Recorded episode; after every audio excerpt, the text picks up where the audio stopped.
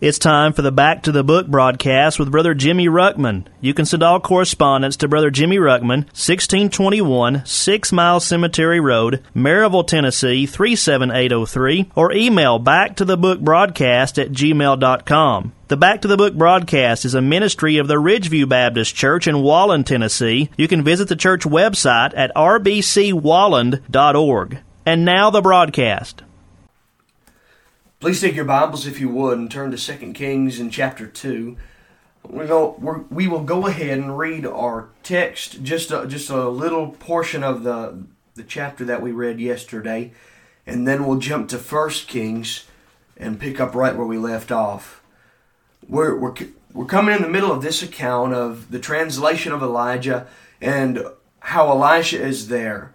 We find in, in verse number 8 and Elijah took his mantle and wrapped it together, and smote the waters, and they were divided hither and thither, so that they two went over on dry ground. And it came to pass, when they were gone over, that Elijah said unto Elisha, Ask what I shall do for thee before I be taken away from thee. And Elisha said, I pray thee, let a double portion of thy spirit be upon me. And he said, Thou hast asked a hard thing. Nevertheless, if thou see me when I am taken from thee, it shall be so unto thee. But if not, it shall not be so. And it came to pass, as they still went on and talked, that behold, there appeared a chariot of fire, and horses of fire, and parted them both asunder, and Elijah went up by a whirlwind into heaven. And Elisha saw it, and he cried, My father, my father, the chariot of Israel and the horsemen thereof. And he saw him no more. And he took hold of his own clothes, and rent them in two pieces. He took up also the mantle of Elijah that fell from him, and went back, and stood by the bank of Jordan. And he took the mantle of Elijah that fell from him, and smote the waters, and said, where is the Lord God of Elijah? And when he had also when he also had smitten the waters, they parted hither and thither, and Elisha went over. And when the sons of the prophets which were to view at Jericho saw him, they said, The spirit of Elijah doth rest on Elisha. And they came to meet him, and bowed themselves to the ground before him. Now, if you would, turn back to 1 Kings. We find the calling here of Elisha. The Bible says in verse 16 that this is the Lord speaking to, um, to Elijah. He said he's telling him to go anoint Hazael to be king over Syria, and then in verse 16, and Jehu the son of Nimshi shalt thou anoint to be king over Israel, and Elisha the son of Shaphat of Abel Meholah shalt thou anoint to be prophet in thy room. Verse number 19. So he departed thence and found Elisha the son of Shaphat, who was plowing with twelve yoke of oxen before him, and he with the twelve. And Elijah passed him and cast his mantle upon him. And he left the oxen and ran after Elijah and said, Let me, I pray thee, kiss my father and my mother, and then I will follow thee. And he said unto him, Go back again, for what have I done to thee? And he returned back from him, and took a yoke of oxen, and slew them, and boiled their flesh with the instruments of the oxen, and gave unto the people, and they did eat. Then he arose and went after Elijah, and ministered unto him.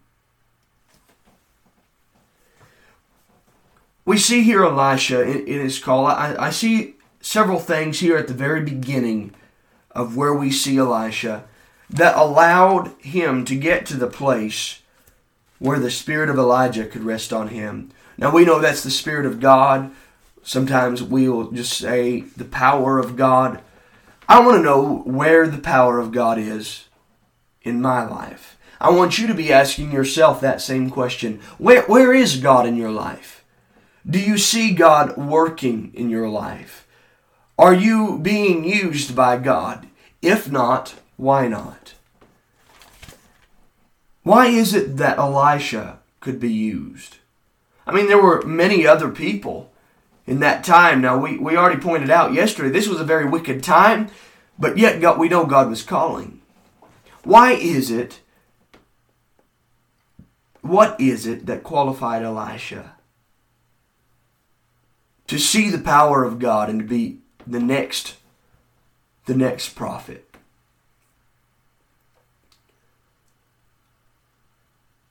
I want to say the first thing I see is that Elisha was qualified. The first thing we find about him is that he was plowing with 12 yoke of oxen before him. Now, a yoke, that is two oxen. So that means he was plowing with 24 oxen. Now, I don't understand all of how that setup would be. I had no. I, somehow I've read over that and never noticed that before. But apparently they had some major plowing operations, and that was a lot to handle for for a guy. I've seen my dad one time. We were trying to dig up a row of potatoes, and so we cheated. We took we we had an old plow that you would walk behind, and you know, a horse would pull or something. Well, we cheated. We hooked it up to the truck, and Dad got that thing in there and he was trying to run it uh, deep enough to that it would just turn all the potatoes out. But I remember seeing my dad fight with that and struggling to keep it right as the truck would pull it. So it blows my mind to see a man like Elisha here plowing with 24 oxen that had to be, I guess, a plow behind another plow behind another plow, kind of diagonally like some of your tractor equipment would be today. I don't understand it all, but that's a that's a lot of oxen. That's an awful lot to handle. But this is what I'm really getting from that: is that he was a laborer. He was a hard worker.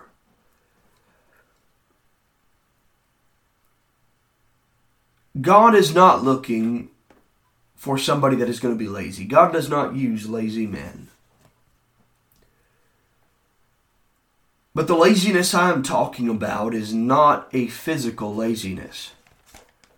I'll tell on myself here, but I don't have any problem getting out and doing physical work. I like to work. My parents taught me to have a work ethic, and I've got to have something to do, otherwise, I get bored. But when it comes to, to sitting down and getting in God's Word, or getting on my knees to pray faithfully and not just surface prayer, but I mean real praying. That's hard work. My flesh does not like that, and I struggle. I'm no better than anybody else. I struggle at some of these things. And it takes it takes the help of God first of all, but it takes a very powerful, very hard work ethic to be able to overcome some of the difficulties your flesh will put up with that. God is looking for somebody that's going to be a hard worker, a laborer spiritually. What is the one thing he said? Pray ye therefore the Lord of the harvest that he would send forth laborers into his vineyard. We don't need more bench warming Christians. We need folks that are willing to get their hands dirty. You do not have to be called to preach, to be serving God, and to be busy in God's work. You do not have to be a man to be busy in God's work. The ministry can take all kinds of different forms, from everything to cleaning in the church to out door to door witnessing, helping maybe maybe it's helping some in need or just being available to help those in the church.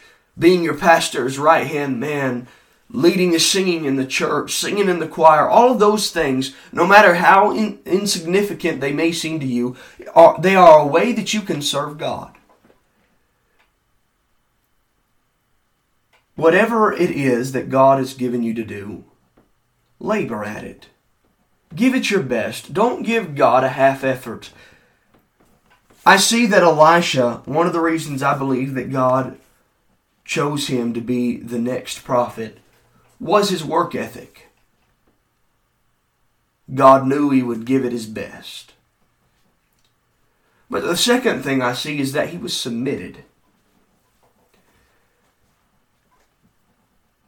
When Elijah comes by and casts this mantle on him, Elisha instantly submitted. He knew he was the man of God. He knew whether it was God that had spoke to him or whether there's some sort of picture there. He knew that he was being called to follow after Elijah. And he was willing to submit himself under the leadership of that man of God indefinitely. There's a lot of people that maybe would be good workers, but they're not willing to submit themselves under the authority of their pastor. Now, I'm not talking about those that some some would say are a, a dictator, but there's a there's a very clear line of demarcation between pastoral authority and pastoral overreach. That's not what we're dealing with this time. How how submitted are you to God's man in your life? If you're if you're a wife, how submitted are you to God and the authority God has placed in your life? You see, everybody has an authority that they answer to. Most pastors even have a, a, pastor. Now, is it that they answer to that pastor how they run the church? No, that's not what I'm saying. What I am saying is God, the church is under God. Christ is the ultimate authority. We all serve Christ. But Christ, in setting up the church, gave us overseers or shepherds or or um, an elder is another Bible word for it, or pastors we can we can say. God gave those, they are leadership in the church. We are to submit to their authority. Then God gives the, the father in the home.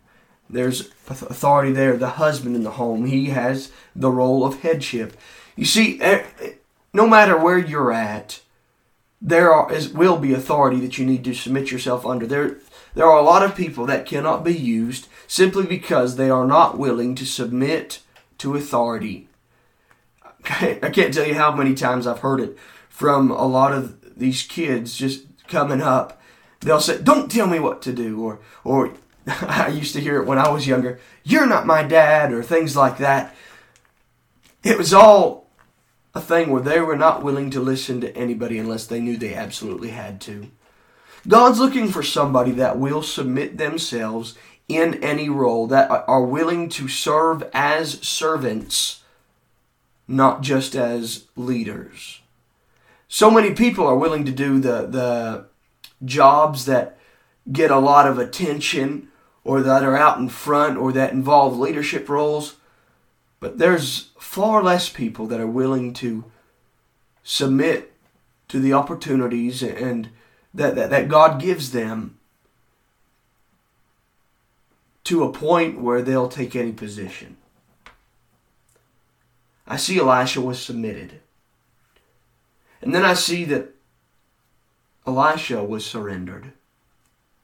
We may deal with this a little bit more tomorrow. But when Elijah comes by and gives him this call, Elisha was already ready to answer. He had no limits to his life. He wasn't leaving his home and all. He wanted to tell them goodbye. But he was surrendered to go wherever the call of God would take him, wherever the opportunities God gave him would go, that's where he was willing to go. There's very few that are surrendered to that extent.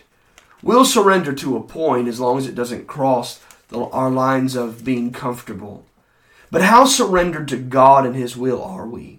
How far will we go?